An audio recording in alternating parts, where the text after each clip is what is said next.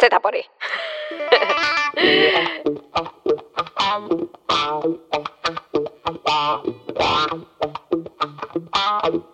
Zetapodi.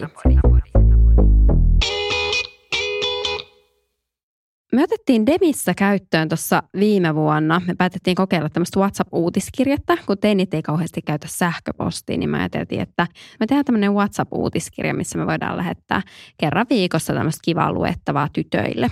Mutta sitten kävi itse asiassa niin, että me alettiin saada ihan tajuttomasti niitä vastauksia. Meille tuli kymmeniä, jopa satoja vastauksia niin kuin muutamien tuntien aikana, ja me ei millään meille erittänyt resurssit kaikkien niiden kysymyksiin vastaamiseen. Ja mä muistan esimerkiksi, että mä itse joskus illalla mulla oli se WhatsApp-puhelin mukana ja sitten joku lähetteli mulle jotain vitsejä, että sitruuna jäi auto alle ja mitä se sanoi ja kaikkea tämmöistä. Ja mä en ehtinyt vastaamaan ja sitten me saatiin vihasta palautetta, että hei, että miksi te ette vastaa näihin viesteihin.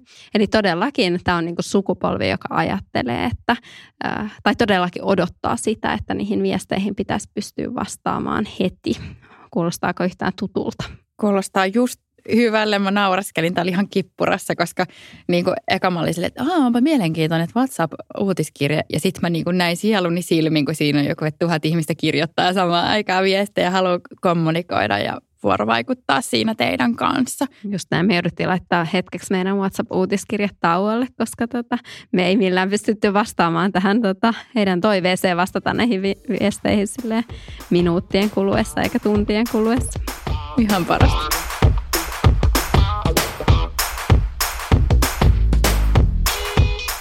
Moi! Tämän podcastin teemana on sukupolvi Z. Kun sä kuuntelet tämän podcastin, niin sä tiedät, miten maailma muuttuu nuorten mukana.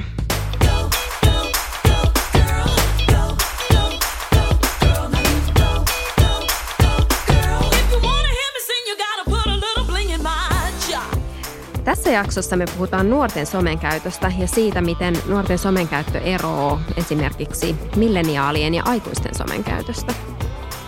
Minä olen Anni Lintula ja vedän A-lehdissä nuorten medioiden liiketoimintaa.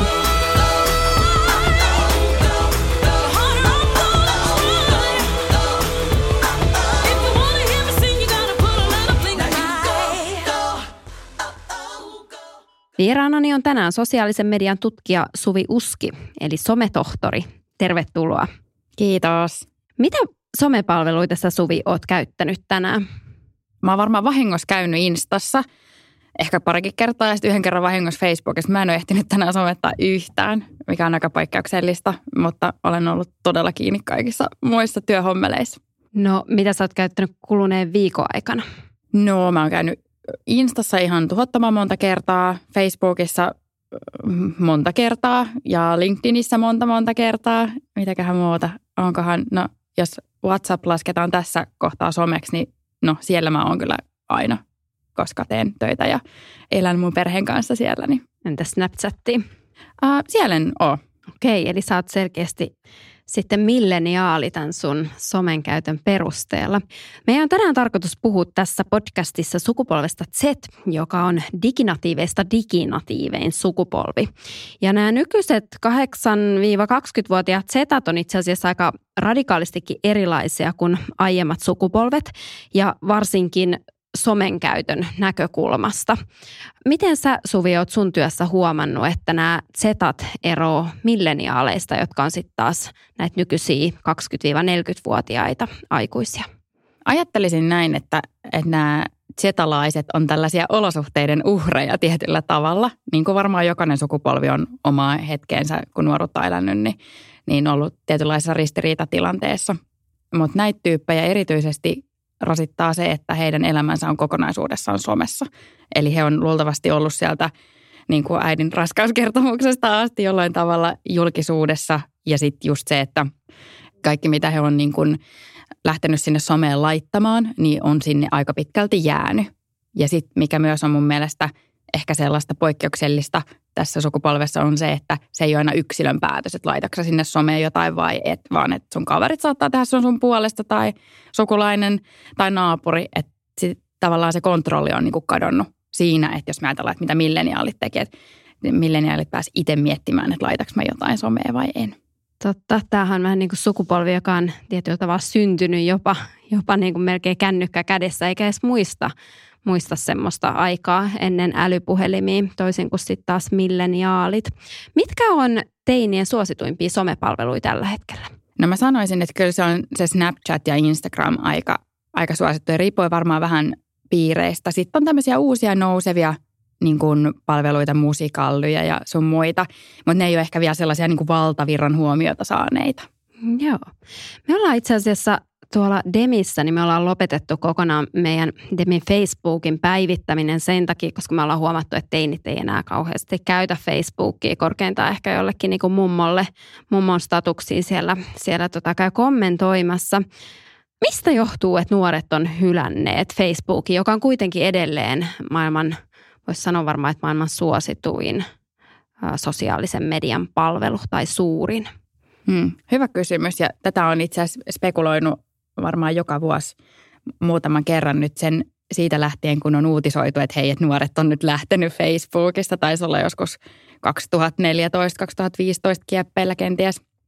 Ja homman nimi mun näkökulmasta on se, että Facebookin se ominaisuus, missä sulla se, mitä sä teet siellä, niin kerääntyy sinne sun profiiliin, niin on aika raskas tällaiselle ihmiselle, jonka jokainen somen jälkeen niitä on paljon, seuraa sitä ihmistä. Ja just se esimerkiksi, että me ajatellaan, että ihminen kehittyy teiniässä vaikka tosi paljon, niin ei se siellä kaipaa niitä vuoden takaisia kuviaan silleen, kun hän näyttää pikkuvauvalta omasta mielestään siellä kuvassa, tai kehokin saattaa olla tosi erinäköinen.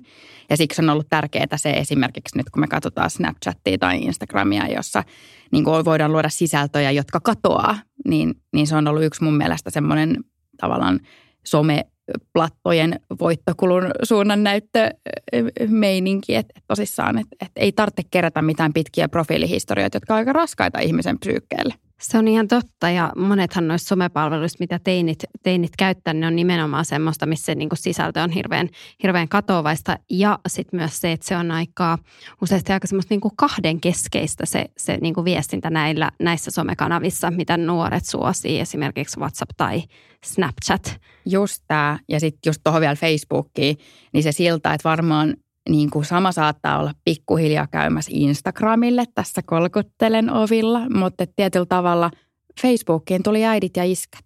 Sinne tuli sukulaiset, kaikki tuli sinne. Niin se, minkälaisen liikkumavaran se jätti sille ihmisen olemiselle siellä somessa, niin se oli liian pieni. Ja sen takia nämä nuoret tavallaan on lähtenyt sieltä Facebookista pois. Niin ei haluta olla siellä samassa paikassa, missä on mutsit ja faijat ja mummot ja vaarit. Ei, että nyt sitten, että jos niinku kaikki vanhemmat nyt ryntää sinne Instagramiin ja Snappiin, niin en tiedä miten käy. Mutta että just, että Snapista varmaan lähtöisin on toi, minkä mainitsitkin toi, että niinku, et se on aika sellaista niinku pienten, tiiviiden ystävysten välistä viestintää, niinku mitä se Snapchat on ruokkinut ja mahdollistanut. Ja nyt ehkä Instagramin puolella sitten vähän sitä samaa, mutta että just, että semmoista katoavaa, lyhytkestoista sisältöä, jota voi tosi pienen piirin sisällä vaihtaa, niin se on se juttu, mikä on tällaiselle Gen Z-tyypille niin kuin varmaan sellaista niin kuin helpointa ja se, sellaista, minkä kanssa pystyy elämään. Joo, ja mua kiinnostaa myös toi niin kuin sisältöjen katoavuus, kun toisaalta niin kuin aikuiset helposti tai monesti päivittelee sitä, että miten ne nuoret jakaa kaiken itsestään somessa ja kertoo itsestään niin paljon asioita ja on niin avoimia.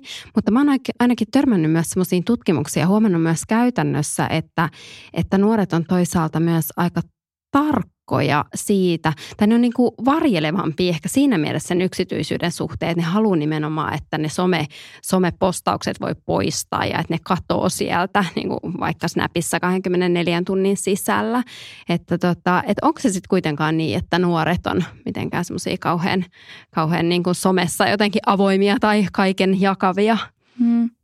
No hyvä kysymys, ja oikeastaan tuohon niin lähtisin vastaan sen kautta, että he on niin just niitä olosuhteiden uhreja. Että heillä on se some-maailma, joka on niin integroitu heidän arkeensa, ja heidän ei tarvitse tehdä eroa sen välille, että onko se somessa vai onko se some ulkopuolella kavereiden kanssa. Että se some on vaan semmoinen elämän jatke siinä. Ja sitten ehkä jotenkin se yhdessä oleminen on tosi tärkeää sen somen kautta, että siellä tehdään niin kuin muut tekee. Siihen, että niin kuin miksi on hyvä, että ne sisällöt katoaa, niin mun ensimmäisiä havaintoja oli 2015, kun mä aloin katsoa niin kuin nuorten ihmisten Instagram-käyttäytymistä. Ja siellä just kun mä menin katsomaan mun oman ikäisten Insta-käyttäjien profiileja, niin siellä mä saatoin nähdä niiden kaikki profiilikuvat siellä heidän albumissaan. Eli kaikki, mitä oli niin kuin siinä vaikka vuoden aikana tapahtunut tai näin poispäin. Sitten jos mä menin sellaisen niin kuin teini-ikäisen profiilikattoon, niin siellä oli niin kuin maksimissaan 10 kuvaa. Ja ne oli niin kuin ehkä kuukauden sisältä. Eli tavallaan se oli niin kuin empiirisestikin helposti havaittavissa, että se historia on liian raskas ihmiselle ja se olisi erityisen kehittyvässä niin kuin vaiheessa. Sitten ehkä just mennään sinne Snapchatin puolelle, niin Snapchathan loi sen kulttuurin, että on sisältöä, joka katoaa vuorokaudessa. Ja mitä se teki tavallaan sille somelle ja internetin isolle lupaukselle oli se, että ihminen voi ilmaista itseään vapaammin. Että hän ei ole kaikissa niissä sosiaalisissa ja kulttuurisissa kahleissa niin kovasti kiinni. Niin silloin se tarkoittaa myös sitä, että ei tarvitse viimeistellä kaikkea niin paljon. Ja niin kuin ihan mun tutkimusta sivuten, niin ihminen voi olla tietyllä tavalla aidompi. Eli kun sen ei tarvitse olla niin jotenkin kaikkia yleisöitä huomioon ottava ja kaikkea omaa historiansa ja tulevaisuuttaansa huomioon ottava, niin se voi olla paljon vapaampi ja käyttää sitä somea sellaisena työkaluna, mikä on ehkä sellaiselle niin kuin identiteetin rakentamiselle tosi niin kuin hyvä.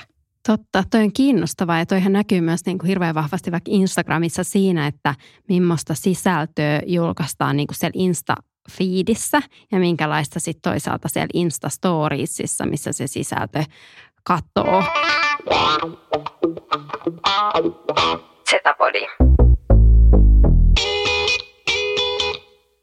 Hei, mä oon työskennellyt tämän teinikohderyhmän parissa tosi pitkään ja jos mä ajattelen niin kuin 10 vuotta takaperin, niin silloin teineillä ei ollut vielä julkisuudessa kauhean vahvasti omaa ääntä, mutta tämä on muuttunut sosiaalisen median myötä lähestulkoon niin kuin päälailleen, että sosiaalisessa mediassa etenkin esimerkiksi YouTubessa, niin teini voi saada ihan valtavan suuret yleisöt ja sitä myötä myös valtavan paljon vaikutusvaltaa, niin miten sä näet sosiaalisen median tutkijana, että kuka sosiaalisessa mediassa saa vaikutusvaltaa ja miten se siellä syntyy?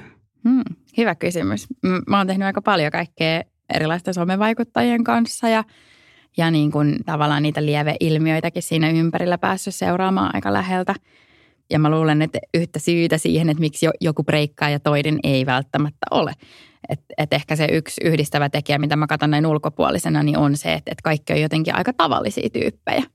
Ja just, että tavallisia tyyppejä, jotka puhuu aika rehellisesti omista fiiliksistään ja jotenkin, että on tietynlaista niin kuin intoa ja kykyä esiintyä hyvin, niin kyllä se niin kuin on se jonkinlainen menestymisen salaisuus. Ja sitten kun saa kriittisen määrän sitä seuraajamassa, niin se voi helposti lähteä ne numerot nousuun. Ja sitten voikin yhtäkkiä olla tosi paljon vaikutusvaltaa, niin kuin tosi paljon. Ja vaikka tosi nuorella iällä, mikä on aika raskasta myös ihmiselle, eikä vaan sitä pelkkää niin kuin julkiseksi tai kuuluisaksi tulemista, mistä taitaa aika moni tällä hetkellä tällä junioripuolella haaveilla.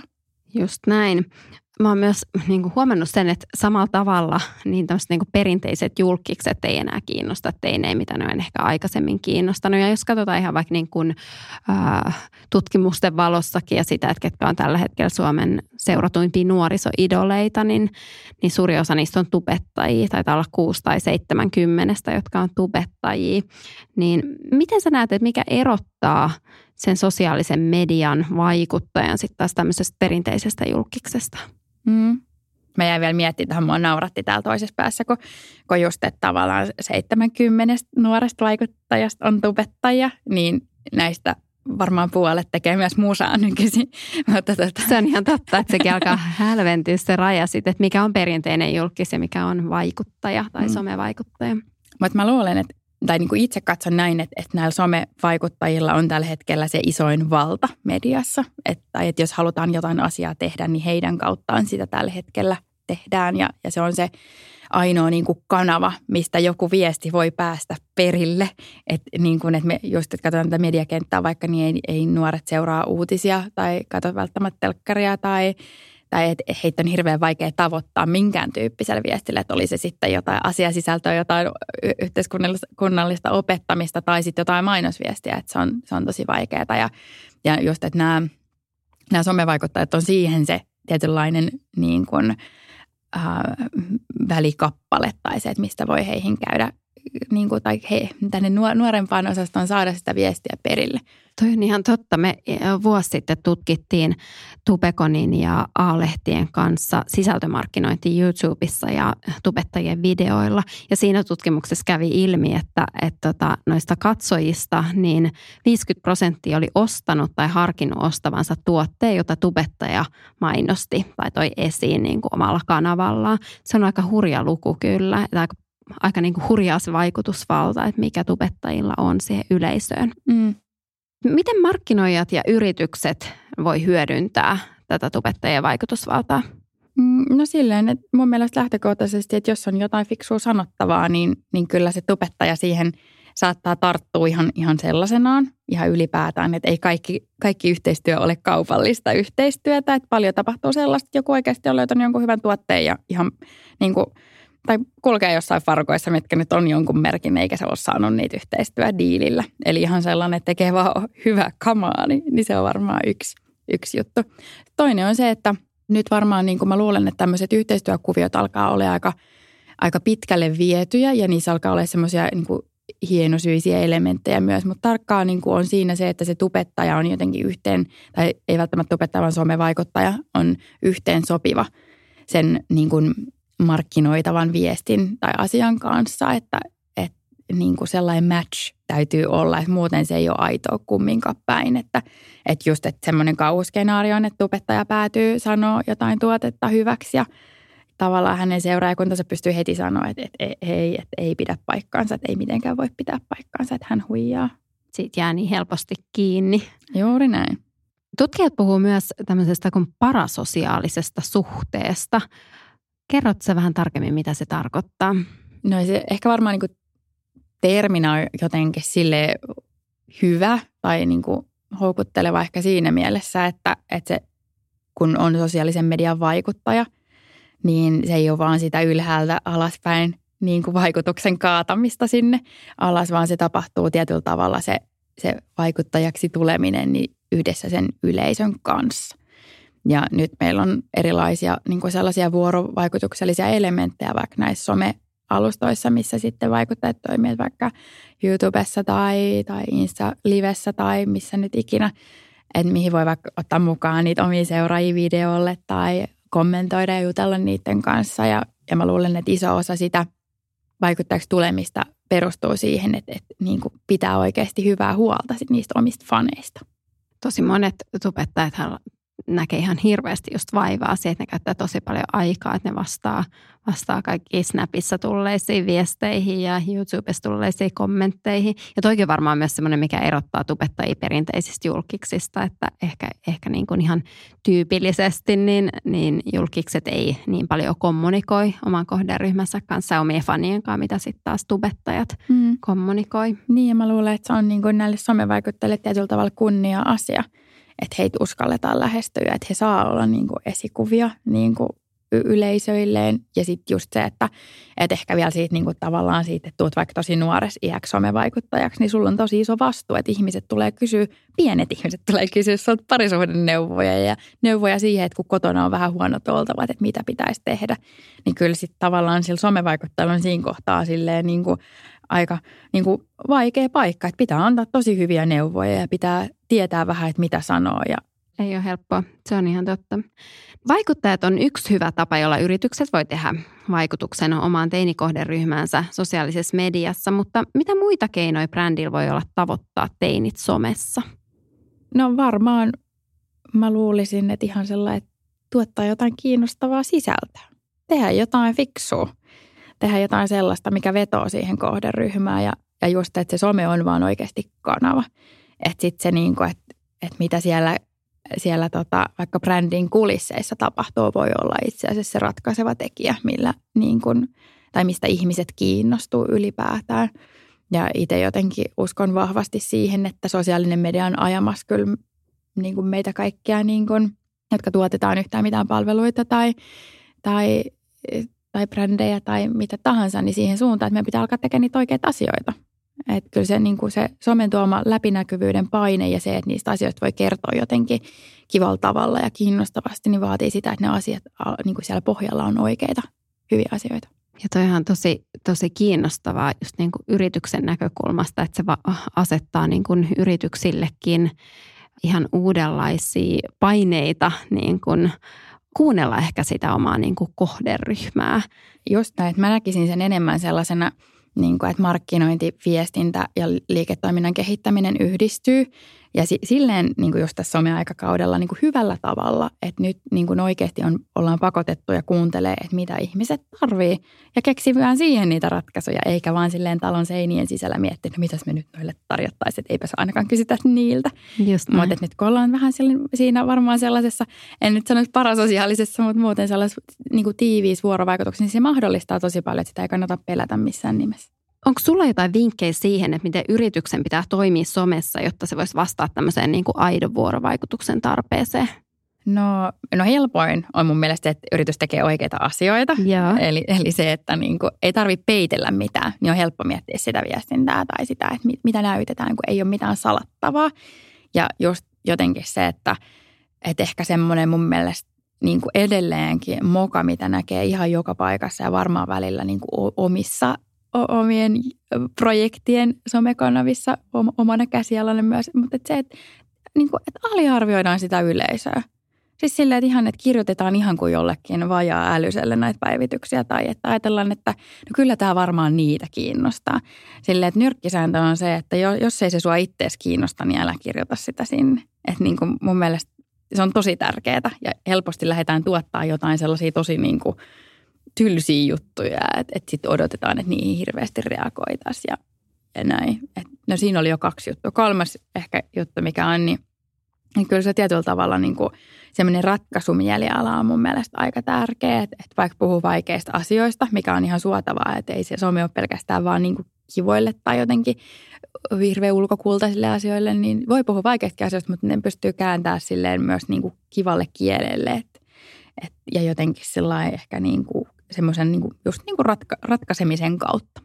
Mikä sun mielestä on isoin somemoka, jonka sukupolvit Zetan kanssa voi tehdä, jonka yritys voisi sukupolvit Zetan kanssa tehdä sosiaalisessa mediassa?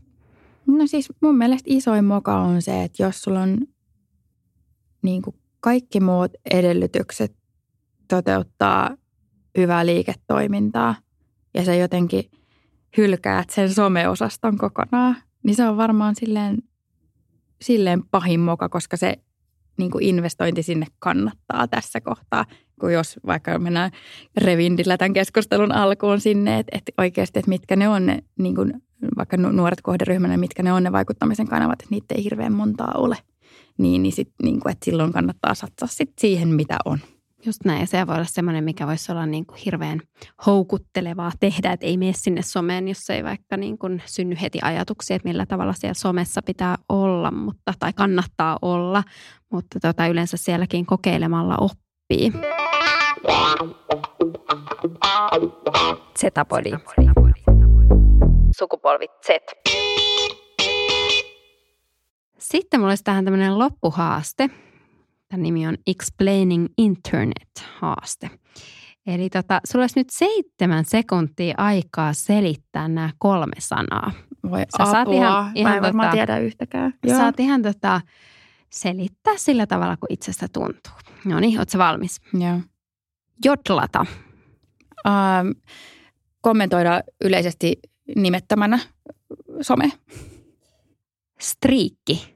En tiedä, mikä se on. Eikö tämä ole Snapchatista? Joo. OOTD. Outfit of the day, eikö niin? Tämä on siis, mitä mulla tänään päällä kuva. Hyvä. Oikein meni. Sä sait kyllä melkein 3 3:sta oikein.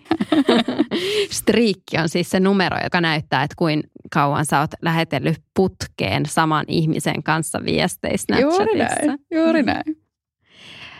Hei, mitä Suvi, mikä tällä hetkellä sun mielestä on, tai mikä on semmoinen asia, mikä pyörii sulla tällä hetkellä sometohtorilla päässä? No mä oon tosi onnekas, mä opetan Helsingin yliopistolla mun omaa kurssia, se loppui just, joten olen sen viimeistellyt, mutta sitten mulla on tämmöinen oikeasti lempilapsi, eli mä teen tällaista someturvastartuppia ja se on ollut tosi iso juttu mulle ja mä toivon, että se tulee olemaan aika monelle mullekin suomalaiselle. Kiinnostavaa. Onko teinit ollut paljon teihin yhteydessä? Kyllä vaan ja niin kuin tässä ollaan haastattelussa tai tässä keskustelussa käytykin läpi, niin aika paljon myös niin kuin somevaikuttajien kanssa ollaan tehty yhteistyötä ja tällä hetkellä niin kuin tosi paljon noita alastonkuvia leviää tuolla ympäriinsä. Et niin kuin mun vinkki kaikille junioreille on se, että heti pitää puuttua asiaan. Että ei kannata jäädä odottelemaan, että ne levii pidemmälle, vaan niin kuin meillä on oikeasti keinot yrittää pysäyttää nämä. Niin kannattaa soittaa poliisille tai sitten vaikka meiltä apua. Se on tosi hyvä vinkki, tärkeä vinkki. Hei, kiitos sometohtori Suvi Uski, että tulit vieraaksi. Jatketaan somekeskusteluja. Jes, kiitos. Kiitos.